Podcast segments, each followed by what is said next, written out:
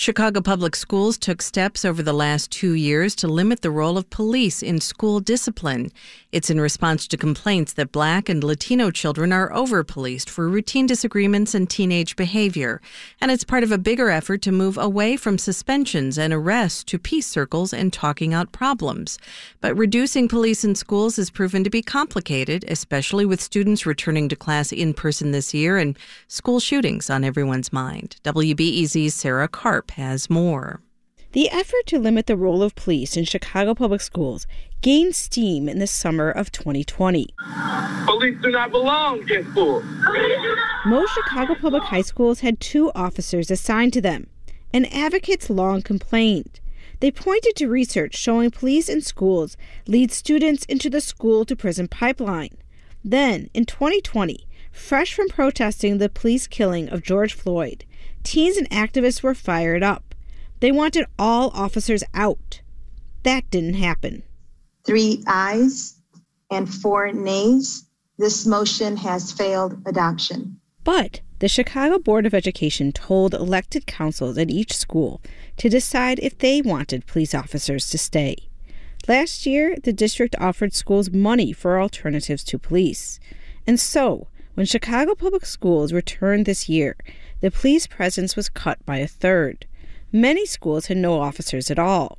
This was part of a big change for the school district. You know, I'll start by saying we've learned a lot at Chicago Public Schools about how we approach safety. Jadine Chou is the head of safety and security for the school district. For years now, she and others preached a restorative approach talk problems out, heal, and learn. And through the years, schools stopped regularly turning to police. New data shows a downward trend of police involvement continued this year. There were 350 calls from high schools last fall, down from about 570 calls two years ago. I think the mindset shift has now moved towards here's a situation, how can we help this young person? How can we work with the school community to be more supportive? But the transition has been complicated. For schools that were well on their way to implementing restorative justice, it was more seamless. Armando Rodriguez is the principal of Sarah Goode High School in Ashburn on the southwest side. The sprawling school removed both police officers. Years ago, he started training his entire staff, from the teachers to the cafeteria workers, on how to respond to behavior in ways that support students.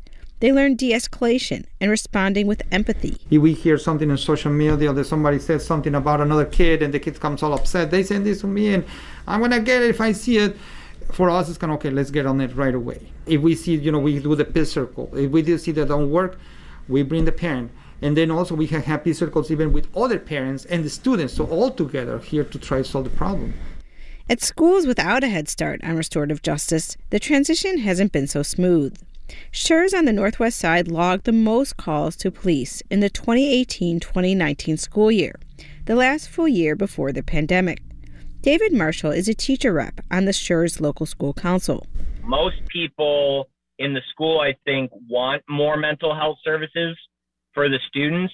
The school took the radical step of removing both police officers last year, but the extra support promised in exchange has been slow to materialize. Because we've only used talking circles at our school like once this year, a meaningful way, and we haven't had any like curriculum or time to like teach the students how to do it. It's been a lot more like small group and piecemeal. Marshall says the restorative justice coordinator was hired right before school started and left before the end of the year. And the social worker didn't get hired till midway through the year. Hyde Park High School on the south side is also trying to make the shift. The school didn't involve its one police officer in student discipline even once this past fall, according to CPS data. Principal Antonio Ross says it's partly the change in mindset, but it's also a change in the rules. Last year, the Code of Conduct was revised. Police now can only intervene in limited circumstances when there's an imminent threat to safety. It's very, very narrow. But, you know, uh, what it did for us is um, it really forced us to make sure that we are doing things the right way. Right? The police officers shouldn't be involved in the day to day interactions with students. Still, Ross wants the officer around to monitor outsiders in neighborhood situations.